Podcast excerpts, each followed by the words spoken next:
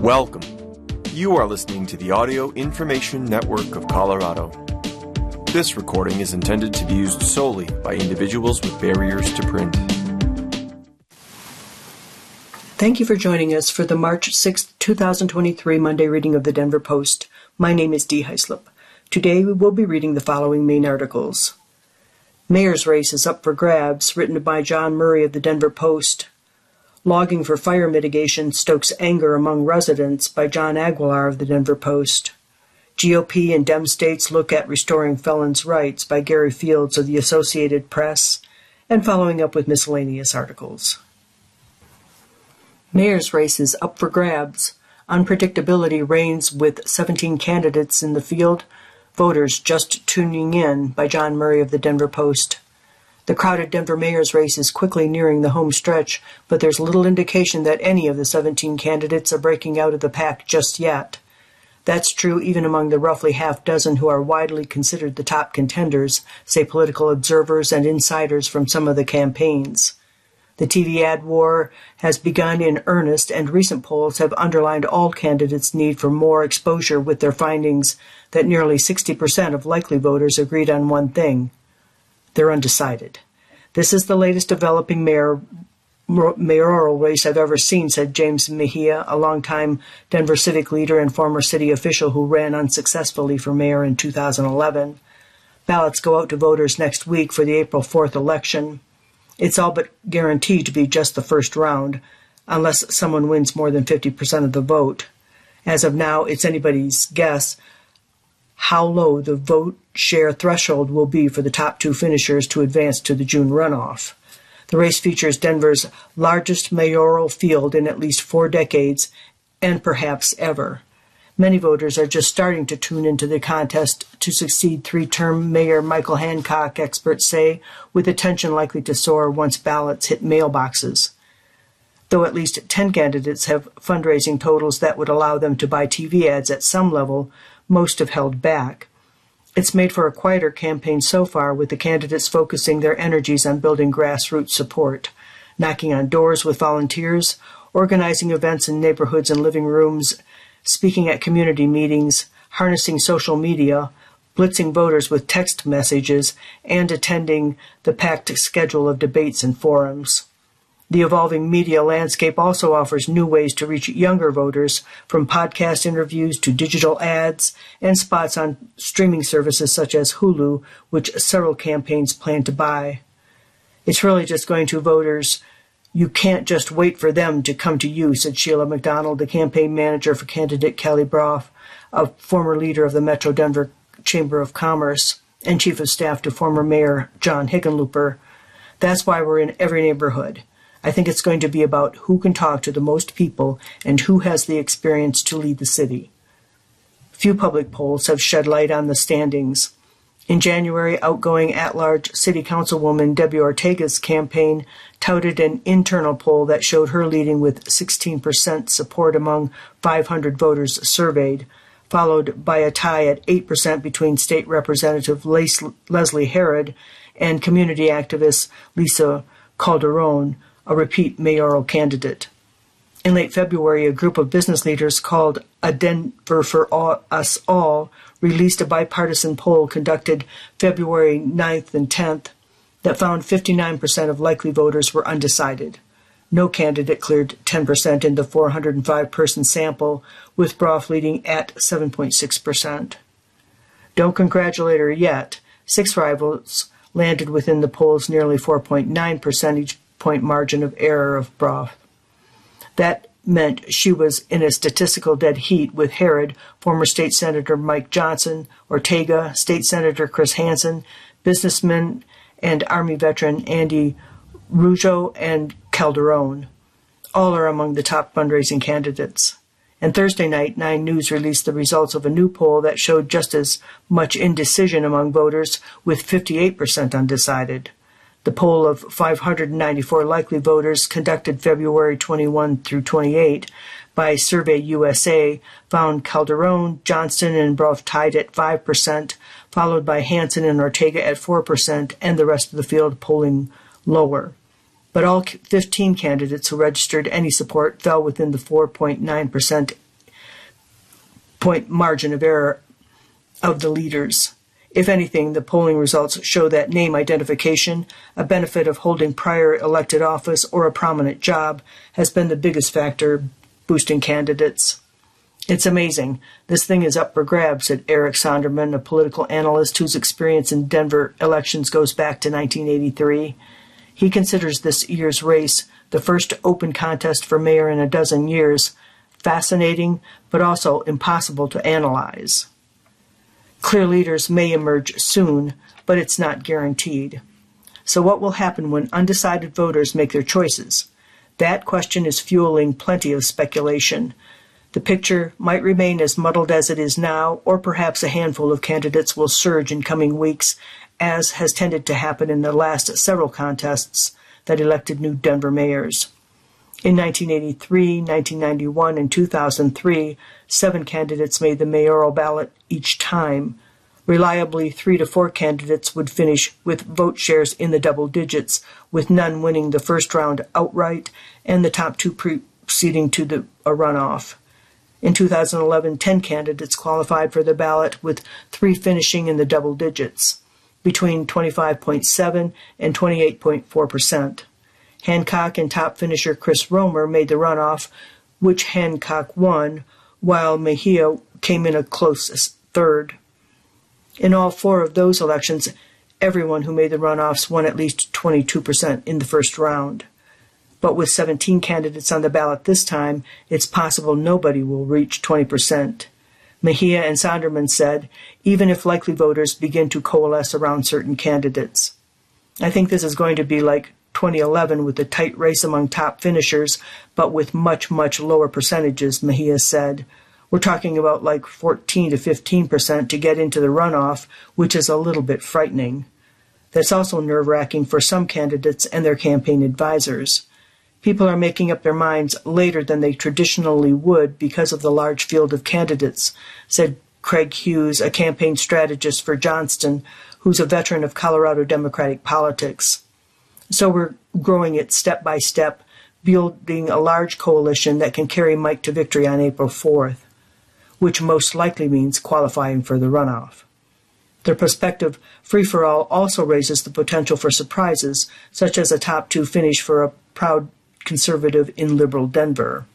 That's the result Rougeot, a registered Republican, is aiming for as he pushes back against the plans offered by his more liberal competitors. He self funded more than 95% of his $786,000 campaign haul through January 31st, the most recent report available.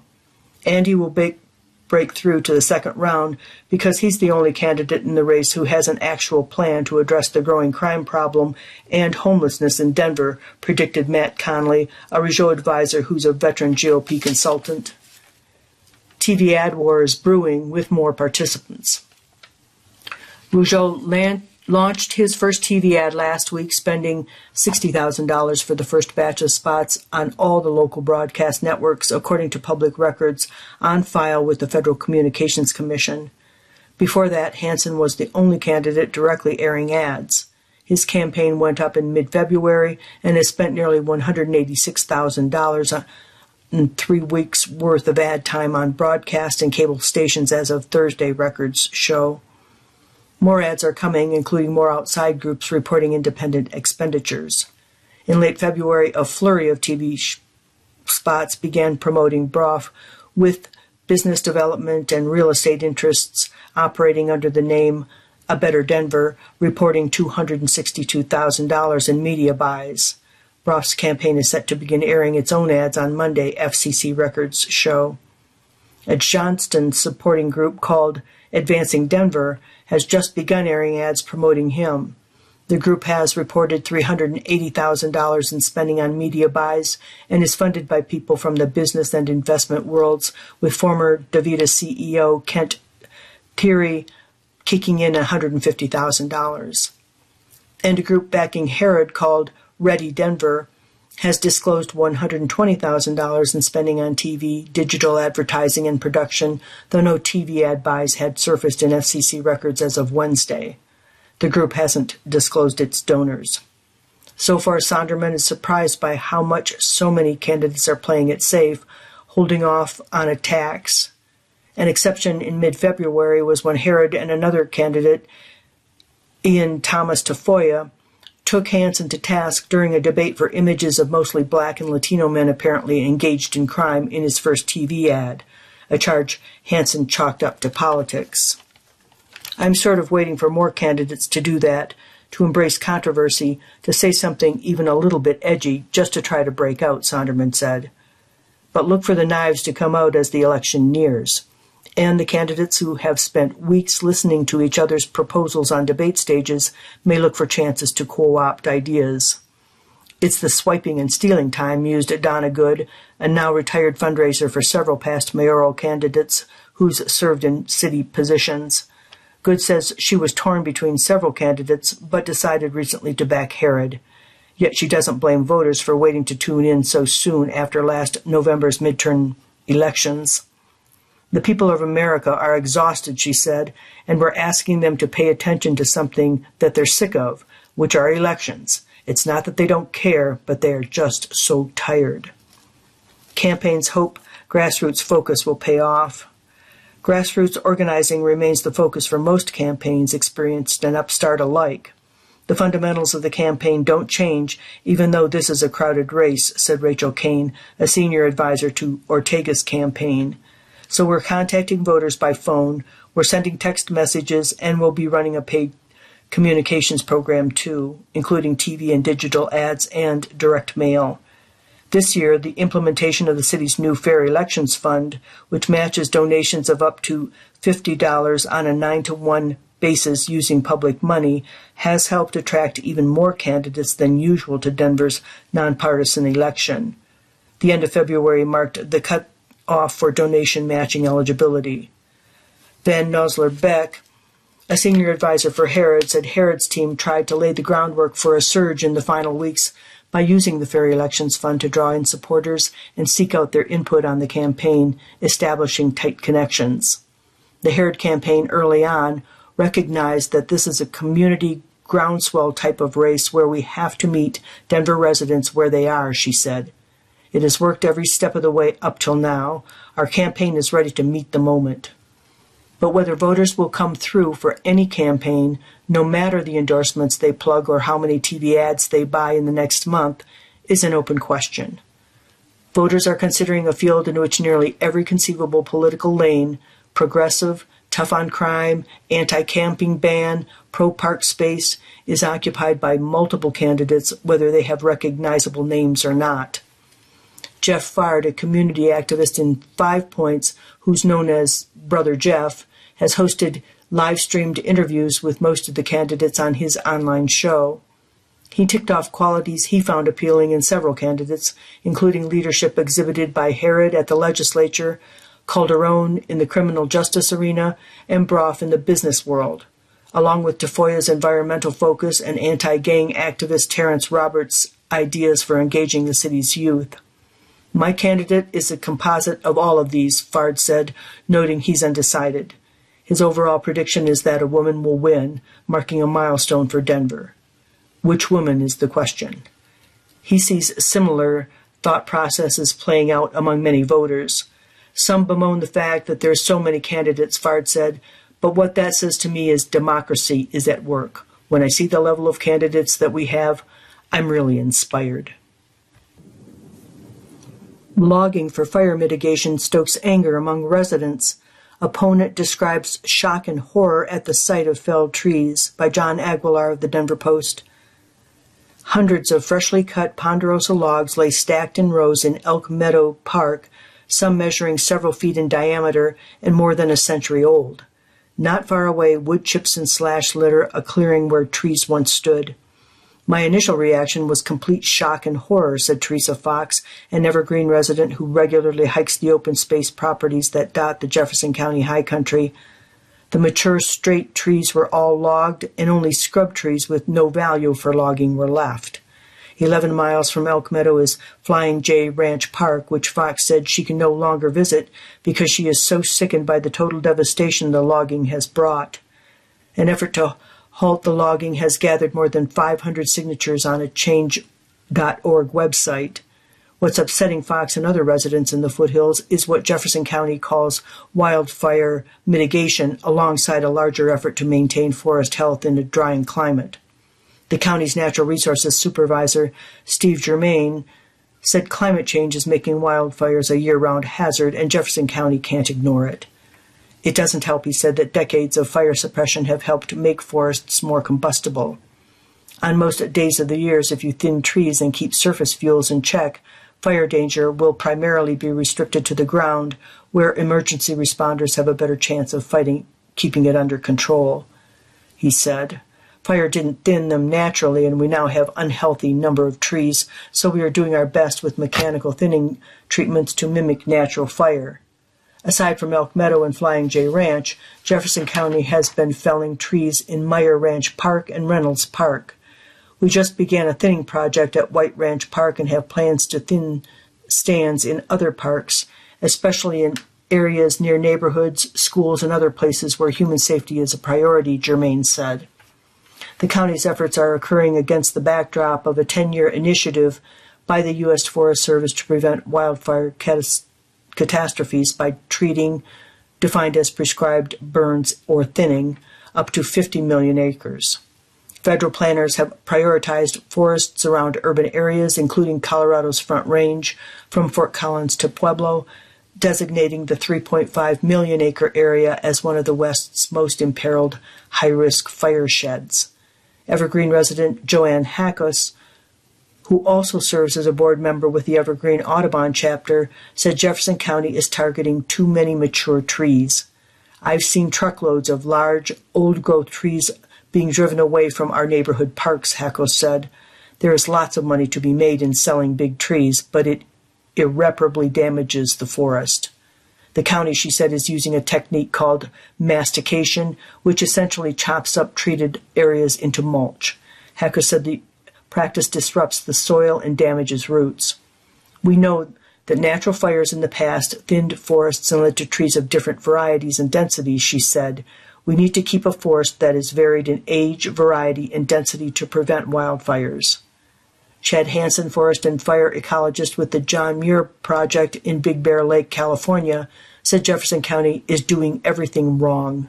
Removing mature trees increases wildfire spread and severity, he said. When they do these logging projects under the guise of thinning, that reduces the cooling shade of the canopy. Denser forests do not burn more intensely. By removing big trees, Hansen said, more ground is exposed to Colorado's generous sunshine with desiccation or drying of grasses and ground cover the result. And the buffering effect on the wind that trees provide is reduced. It was bone dry grasslands, along with fierce winds, that fueled the Marshall Fire in 2021, whipping flames from the fire's point of origin along Colorado 93 all the way into Superior and Louisville where more than 1,000 homes were destroyed and two people died. Weather and climate are dominant in wildfires. It's about hot, dry, windy conditions, Hansen said. Removing these trees is about the dumbest thing you can do. Logging opponents point to guidance in the county's own forest health plan, which was established last year. The plan advises the county to promote larger diameter and fire resistant trees such as ponderosa pine. Many of the trees are clearly very old growth, Fox said. Most of what was taken were ponderosas. Additionally, increased fire activity is directly related to higher temperatures, and trees are responsible for carbon recapture. In a way, the remedy actually contributes to what causes more fires.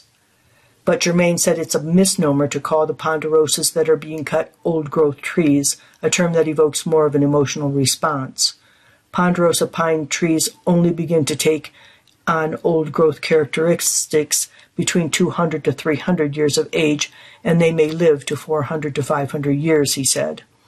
Some of the trees we are cutting are large, and some are approaching 125 years in age, but none are old growth. And the notion that the county is making a windfall from timber sales resulting from the felling is simply untrue, Germain said. We hire local small business people to do most of our forest thinning. A lot of the material is ground up and spread around on site because it has no market value, he said. We hold firewood sales to provide wood to local residents, and the county does not profit from any of this.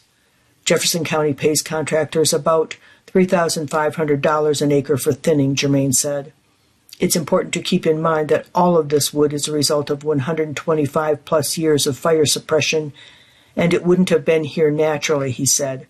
For us, the main thing is that this excess wood gets removed as we return our forest stands to a safer, more natural state.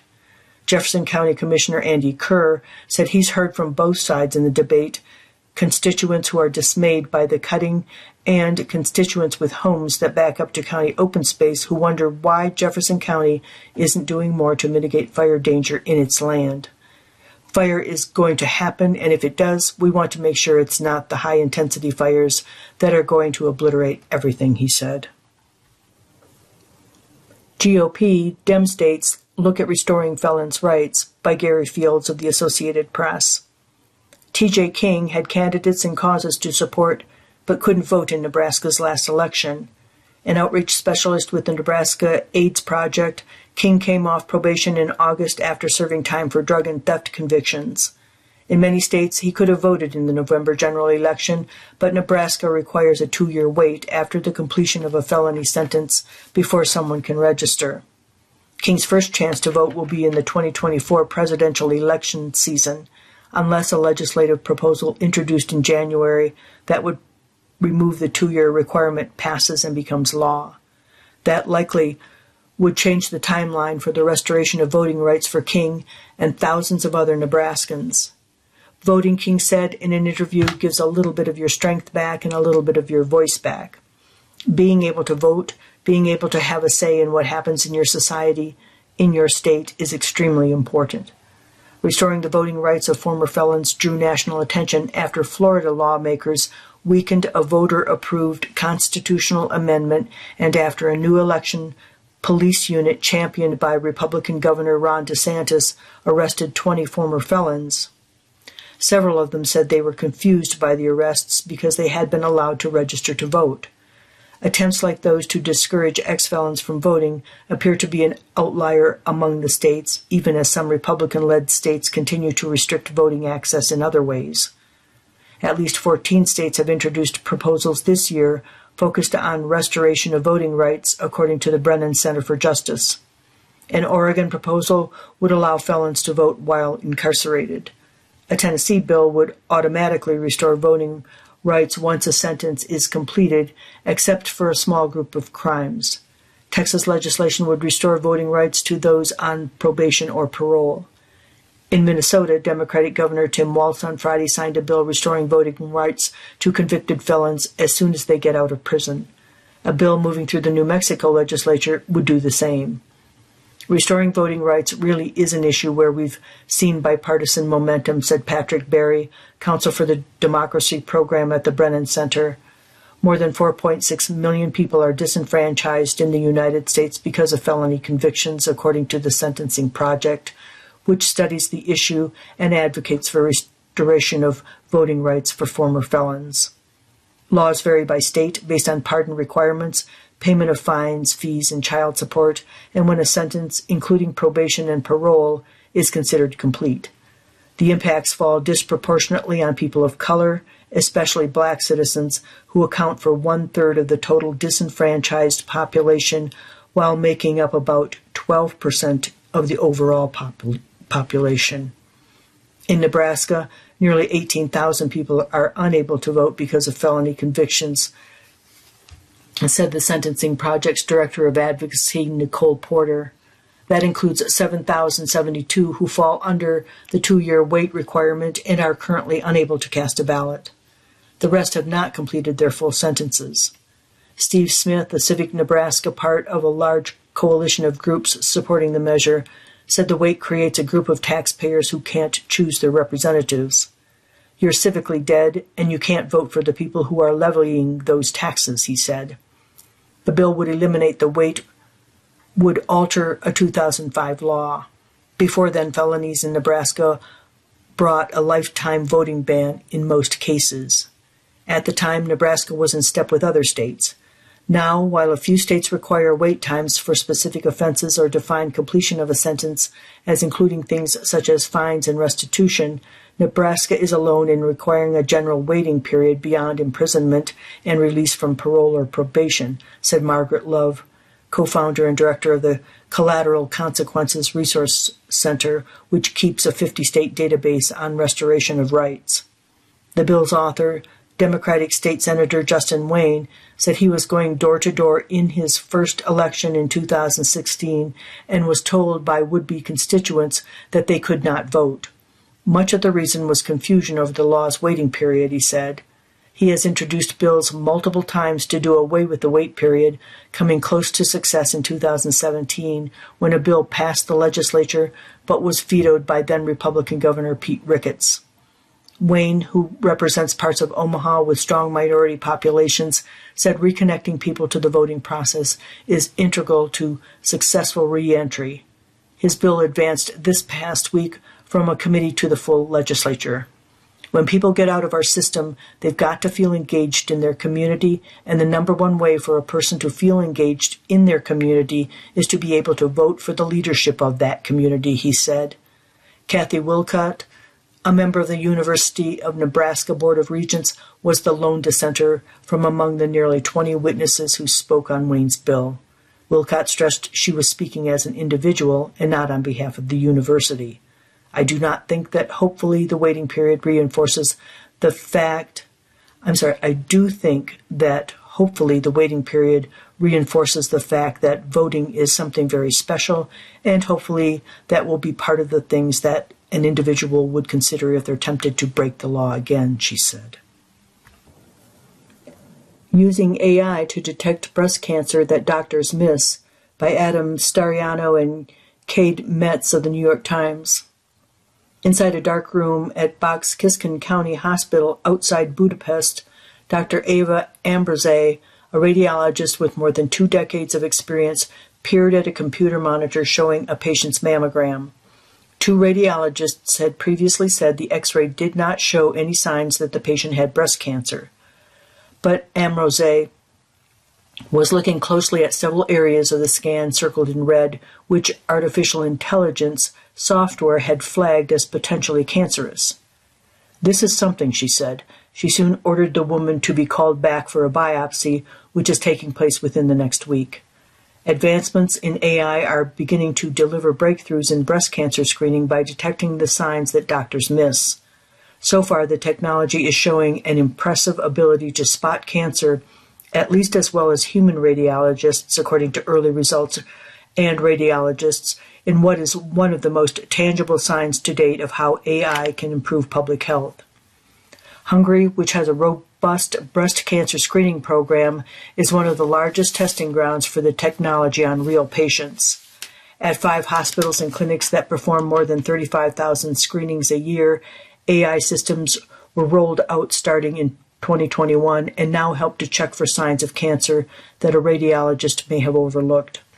Clinics and hospitals in the United States, Britain, and the European Union are also beginning to test or provide data to help develop the systems. AI usage is growing as the technology has become the center of a Silicon Valley boom with the release of chatbots such as ChatGPT showing how AI has remarkable ability to communicate in human-like prose, sometimes with worrying results built off a similar form used by chatbots that is modeled on the human brain, the breast cancer screening technology shows other ways that AI is seeping into everyday life. Widespread use of the cancer detection technology still faces many hurdles, doctors and AI developers said. Additional clinical trials are needed before the systems can be more widely adopted as an automated second or third reader of breast cancer screens beyond the limited number of places now using the technology. The tool must also show it can produce accurate results on women of all ages, ethnicities, and body types. And the technology must prove it can recognize more complex forms of breast cancer and cut down on false positives that are not cancerous, radiologists said. The AI tools have also prompted a debate about whether they will replace human radiologists with makers of the technology facing regulatory scrutiny and resistance from some doctors and health institutions. For now, those fears appear overblown, with many experts saying the technology will be effective and trusted by patients only if it is used in partnership with trained doctors. And ultimately, AI could be life saving, said Dr. Laszlo Tabar, a leading mammography educator in Europe, who said he was won over by the technology after reviewing its performance in breast cancer screening from several vendors.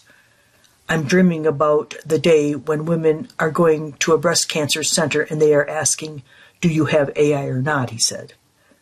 Hundreds of images a day. In 2016, Geoff Hinton, one of the world's leading AI researchers, argued that technology would eclipse the skills of a radiologist within five years. I think that if you work as a radiologist, you are like Wile E. Coyote in the cartoon, he told a New Yorker in 2017. You're already over the edge of the cliff, but you haven't yet looked down. There's no ground underneath. Hinton and two of his students at the University of Toronto built an image recognition system that could accurately identify common objects such as flowers, dogs, and cars. The technology at the heart of their system, called a neural network, is modeled on how the human brain processes information from different sources. It is what is used to identify people and animals in images posted to apps such as Google Photos and allows Siri and Alexa to recognize the words people speak. Neural networks also drove the new wave of chatbots such as ChatGPT. Many AI evangelists believed such technology could easily be applied to, to detect illness and disease, such as breast cancer, in a mammogram. In 2020, there were 2.3 million breast cancer diagnoses and 685,000 deaths from the disease, according to the World Health Organization. But not everyone felt replacing radiologists would be as easy as Hinton predicted. Peter Kecskemethy, a computer scientist who co founded Kheiron Medical Technologies, a software company that develops AI tools to assist radiologists detect early signs of cancer, knew the reality would be more complicated. Kecskemethy grew up in Hungary, spending time at one of Budapest's largest hospitals. His mother was a radiologist, which gave him a first hand look at the difficulties of finding a small malignancy within an image. Radiologists often spend hours every day in a dark room looking at hundreds of images and making life altering decisions for patients.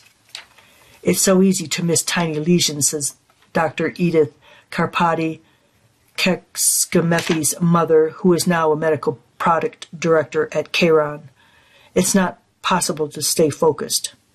Kecskemethy, along with Kheiron's co-founder Tobias Rijken an expert in machine learning, said AI should assist doctors to train their AI systems. They collected more than 5 million historical mammograms of patients whose diagnoses were already known, provided by clinics in Hungary and Argentina, as well as academic institutions such as Emory University. The company, which is in London, also pays 12 radiologists to label images using special software that teaches the AI to spot a cancerous growth by its shape, density, location, and other factors. From millions of cases the system is fed, the technology creates a mathematical representation of normal mammograms and those with cancers. With the ability to look at each image in a more granular way than the human eye, it then compares that baseline to find abnormalities in each mammogram. Last year, after a test on more than 275,000 breast cancer cases, Kheiron reported that its AI software matched the performance of human radiologists when acting as the second reader of mammography scans. It also cut down on radiologists' workloads by at least 30% because it reduced the number of x rays they needed to read. In other results from a Hungarian clinic last year, the technology increased the cancer detection rate by 13% because more malignancies were identified. Tabar, whose techniques for reading a mammogram are commonly used by radiologists, tried the software in 2021 by retrieving several of the most challenging cases of his career in which radiologists missed the signs of a developing cancer. In every instance, the AI spotted it. I was shockingly surprised at how good it was, Tabar said. He said he did not have it, any financial connections to Kheiron when he first tested the technology and has since received an advisory fee for feedback to pr- improve the systems. Systems he tested from other AI companies, including Lunit Insight from South Korea and Vara from Germany, have also delivered encouraging detection results, he said. Kheiron's technology was first used on patients in 2021 in a small clinic in Budapest called Ma M Ma Clinica. After a mammogram is completed, two radiologists review it for signs of cancer. Then the AI either agrees with the doctors or flags areas to check again. Across five MaMMa Klinika sites in Hungary, 22 cases have been documented since 2021 in which the AI identified a cancer missed by radiologists, with about 40 more under review. It's a huge breakthrough, said Dr. Andras Vidaski, the director of Ma Ma Clinica, who was introduced to Kheiron through Karpati, Kecskemethy's mother. If this process will save one or two lives, it will be worth it. Kheiron said the technology worked best alongside doctors, not in lieu of them. An AI plus doctor should replace doctor alone, but an AI should not replace the doctor, Kecskemethy said. The National Cancer Institute has estimated about 20% of breast cancers are missed during screening mammograms. Vehicle owners can register for car theft deterrent program. It authorizes Denver police to access tracking data if vehicle is stolen. By Kieran Nicholson of the Denver Post. Denver police on Friday announced a new program, Denver Track, to help combat car thefts by recovering vehicles quickly while increasing arrests. The program works with any vehicle that has an installed tracking device, either factory installed or aftermarket devices, including Bluetooth and GPS devices that track in real time. Denver Track requires owners to register with the program to pre authorize police access to GPS location data to be used when and only if a vehicle is stolen, the release said. When a Denver Track registered vehicle is reported stolen, police will confirm consent and access the vehicle by gathering location information. The Denver Police Department is committed to reducing auto thefts in Denver and recognizes the significant impact this particular crime has had on our residents and visitors, Police Chief Ron Thomas said in the release. In 2022, Denver police officers arrested 1,484 suspects for auto theft compared to the nearly 14,900 reported stolen vehicles in Denver, which is why having tracking information in real time is vital in retrieving stolen vehicles and holding offenders accountable. SB 23097, a state proposal to make nearly all car thefts a felony level crime, cleared its first legislative hurdle this past week. According to the Colorado Commission on Criminal and Juvenile Justice, auto thefts in Colorado rose 86% between 2019 and 2021. In Denver, vehicle owners can visit Denver Track online to register vehicles and learn more about the program. Once registered, police will mail Denver Track stickers to owners to place on vehicle windows to deter car thieves. Placing a sticker on a vehicle is encouraged but not required. It's free to register, but a manufacturer fee may be incurred if the GPS system is accessed, police said. This coming week, from 4 to 7 p.m. Monday through Friday, volunteers will be at Denver Police District stations to help vehicle owners in filling out pre authorization forms. In addition, drivers who visit district stations can receive an etching kit aimed at deterring catalytic converter thefts, as well as license plate theft prevention screws, while supplies last. GOP sought primary voter restrictions become law by Mead Gruver of the AP. Switching political parties to be able to choose the primary in which a voter wants to cast a ballot is an old Wyoming tradition one that has faced growing scrutiny as the state's Democrats increasingly struggle to field strong candidates, and Republican primaries often all but decide who eventually wins office. At least some Democrats in this GOP dominated state haven't been shy about changing party affiliation just to vote in Republican primaries, including the blockbuster U.S. House race featuring Representative Liz Cheney's loss to Cheyenne attorney Harriet Hageman last summer. Amid GOP grumbling about crossover voting, switching parties ahead of primaries is about to get a lot more difficult. Republican Governor Mark Gordon said Thursday he would allow a bill curtailing the practice to take effect Friday without his signature.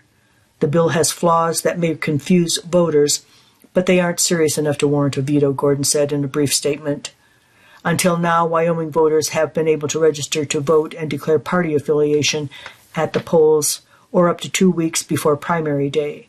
The new law prohibits changing party affiliation for almost three months before primary day in August crossover voting in Wyoming got fresh attention ahead of the 2022 primary as former President Donald Trump and allies sought to discourage the state's dwindling number of Democrats from voting for Cheney as she courted Democratic votes.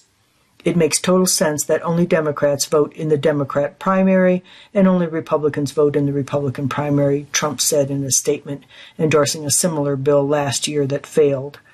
Access to voting in primaries varies widely across the country, ranging from 20 states where any voter may choose candidates from any party to nine states where only voters registered with a party can vote for that party's candidates. The rest fall in between with a variety of rules, according to the National Conference of State Legislatures. In Wyoming, Trump's concerns about the Cheney race turned out to be overblown. Cheney, who stoked Trump's ire, by voting to impeach him for the January 6, 2021 violence at the U.S. Capitol and by leading the House investigation into the insurrection, lost by 37 points, enough that even all the Democrats in Wyoming couldn't have helped her to win.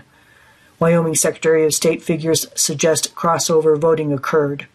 Democratic registration fell from about 46,000 in January 2022 to 36,000 on primary day, August 16th, bottoming out post primary at 30,000 in September, a modern day low. Republican registration, meanwhile, climbed from about 196,000 in January 2022 to 215,000 on primary day and 235,000 in September. Republican registration previously peaked at 209,000 after the 2020 election. Cheney's losing margin of almost 64,000 votes, however, far exceeded Wyoming's Democratic registration at any given time in the past decade. Fears among Wyoming Republicans have nevertheless been growing that Democrats in disguise are watering down conservative values among leading GOP candidates at all levels. Crossover voting has undermined the sanctity of Wyoming's primary process, Republican Secretary of State Chuck Gray said in a statement after the bill cleared the House. A former state legislator, Gray ran for the state's top election oversight job last year on the debunked claim that widespread voter fraud cost Trump the 2020 election. Gray won a three way GOP primary with 44%. The Wyoming Republican Party, which censured Cheney for opposing Trump and voted to no longer recognize her as a Republican, has supported the change as a top priority. Political parties should be able to select their own candidates free of interference and manipulation by outside entities, a state party resolution stated last fall. The bill had far from unanimous support, however, even in a Wyoming legislature more dominated by Republicans than at any time since 1920. Just seven of 93 state legislators are Democrats. At one point, the bill failed on a three to one committee vote, but was resurrected under a rule allowing reconsideration by the Senate, which passed the bill 19 to 11 on February 24th.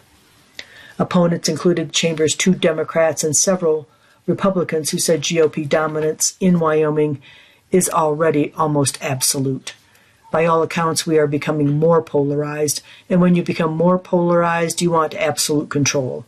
That's what this bill does, Republican Senator Cale Case said in debate on the Senate floor. Case sought to change the bill to reduce the blackout period for changing parties to 45 days before the primary. His proposal failed, and the bill, as passed, would have barred party registration changes after the candidate filing deadline on the last Friday in May until primary day for both parties on the third Tuesday in August. Some lawmakers pointed out other states, such as New York, have more restrictive party registration rules than Wyoming. We're making it sound like we're just going to be this draconian island in the middle of the country that has this horrible closed primary system, and that's not the case. We're still relatively an open primary state, Republican Senator Bo Biteman said. Before last year, Republican mega donor Foster Friess claimed after his unsuccessful run for Wyoming governor in 2018 that he could have won if Democrats hadn't switched to vote for Gordon. Some observers, including University of Wyoming data analyst Brian Harnish, doubted the claim, and the issue has faded as a major concern in the governor's race. Gordon received 59% in a four way Republican primary last year and won a second term with 76% of the vote. Xcel must file fees for solar hookups. Order comes after rules requiring charges be submitted amid deluge of complaints by Judith Kohler of the Denver Post. State regulators have ordered Xcel Energy Colorado to file fees and timelines for connecting residential and business solar systems to the electric grid. The order comes more than a year after regulators approved rules requiring utilities to submit the fees and after a deluge of complaints about delays by Xcel. Xcel Energy's handling of applications from property owners and solar installers has come under scrutiny after complaints that waits for service stretched into several months. For the last several months, solar companies and customers said they faced long delays and few answers after investing in equipment and work. The Colorado Public Utilities Commission issued the order February 28th and gave Xcel 45 days to file the fees and timelines, along with provisions for customer refunds if deadlines aren't met. In a February PUC meeting, Commission member Megan Gilman said the order would provide a path forward on addressing the unprecedented number of complaints about Xcel's action on connecting solar systems. It's clear there needs to be more structure, there needs to be tighter oversight, and there needs to be financial incentives and penalties at play here because this is just plain not going well as it currently is, Gilman said. Xcel Energy is an outlier in terms of the number of complaints about delays and the process overall, said Ron Davis, a PUC staffer. He said Black Hills Energy, which, like Xcel, is an investor owned utility, filed its fees and information about hooking up smaller solar projects after the PUC approved the requirements to do so in July 2021. To my knowledge, Xcel has no interconnection tariff on file with the Commission, Davis said. Xcel Energy has received input on proposed fees in anticipation of the filing of fees, company spokeswoman Michelle Aguayo said in an email. The previously approved rules didn't include a deadline, she said. Rooftop solar is a customer option that plays a meaningful role in reducing carbon emissions in Colorado, and we've been a strong partner. We've safely connected more than 85,000 customer solar systems to our grid in Colorado, Aguayo said. Xcel Energy acknowledged having a backlog of more than 4,000 interconnection applications in January. The company attributed holdups to a flurry of applications in 2022 due to increased federal and state tax incentives. It also blamed delays on incomplete or inaccurate applications. Aguayo said Xcel has cleared more than 90% of the backlog and expects to eliminate it early this month. State regulations require that a portion of the electricity sold by investor owned utilities comes from renewable energy sources.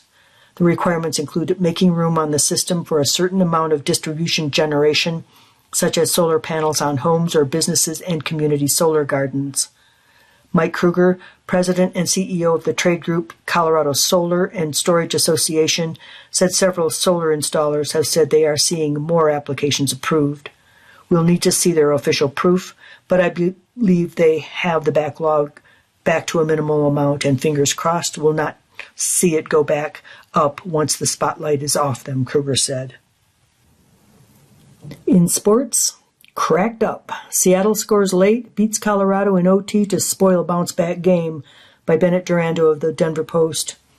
The Avalanche needed to regroup from a slump for the first time in weeks after stamping an unsavory place for themselves in franchise history. They only had 24 hours to do so.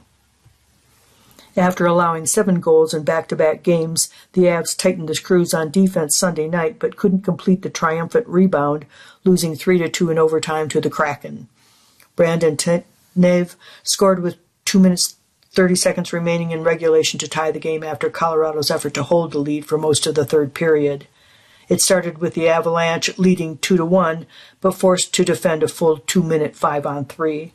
Alexander Georgiev made seven of his 32 saves during the penalty kill, and the defensive dynamo of Cale Makar and Devon Toews stayed on the ice for the entire two minutes.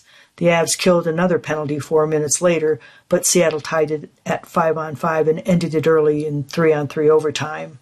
Yanni Gourde potted the winner. Colorado's previous two games were characterized by defensive zone turnovers and lackadaisical costly errors. It was only the second time the Avalanche allowed 14 goals in a two-game stretch since moving to Denver. The most recent was February 12 to 14, 2011. The last time the franchise had allowed more than 14 over a two-game stretch was November 10 to 12, 1991 versus Washington and Hartford. Both those teams, one Avalanche, one Nordiques, finished significantly below 500. This Avalanche team had a chance to climb back into third place in the Central with a win, but instead they're tied for that position with Winnipeg. Denis Malgin scored his fourth goal in the past 10 games to hand Colorado a 2 to 1 lead in the second period, two minutes after Alex Wennberg tied it for Seattle. Makar, in his second game back from a concussion, made a pinpoint pass out of the defensive zone to give Malgin a breakaway. He converted a Philipp Grubauer's glove side. Meanwhile, Georgiev turned aside two Seattle breakaways in the period to cover for the Avalanche's rare defensive lapses. The first period had been more low event hockey with poor puck management by, by both, both teams. Nathan MacKinnon provided the only breakthrough of the opening 20 minutes with a nifty cutback move to score his 11th goal in as many games. Colorado signs Moustakas to plug hole in the infield three time All Star trying to return from injuries by Patrick Saunders of the Denver Post. Looking to shore up their suddenly shallow infield, the Rockies on Sunday signed veteran Mike Moustakas to a minor league deal. Moustakas, 34, a left handed hitter, projects as a third baseman, first baseman, designated hitter. With gold glove second baseman Brendan Rodgers likely out for the season with a shoulder injury, and with Ryan McMahon moving over from third to second, Moustakas feels a need.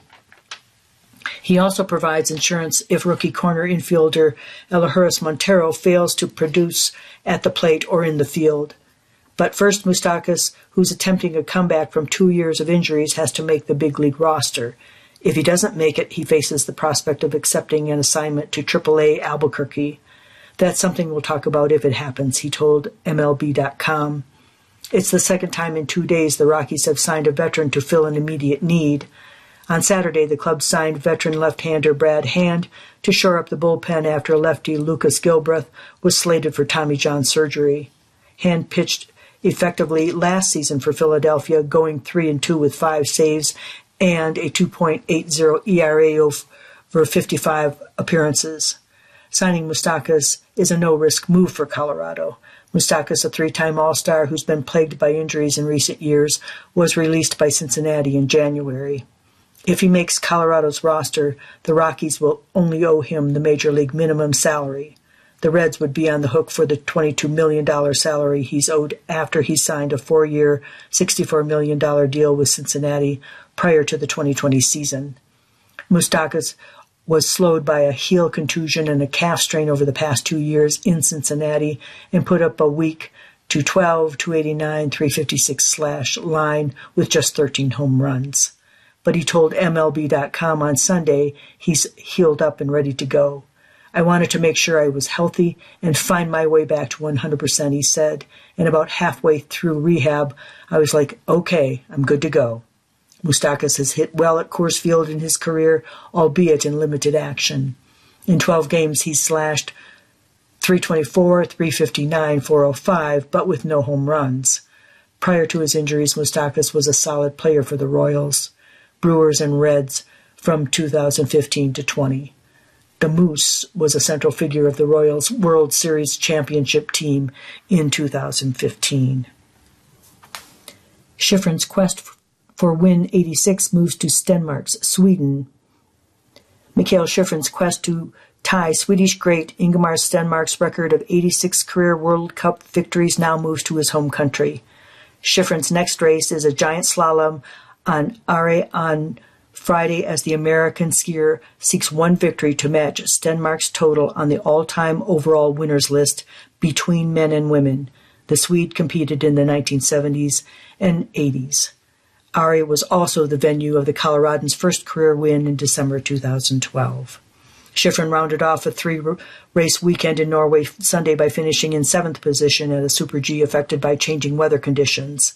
The American was fourth in a Super G Friday and fifth in a downhill the following day to lock up her fifth World Cup overall title. Thank you for joining us for the Denver Post. My name is Dee Heislop.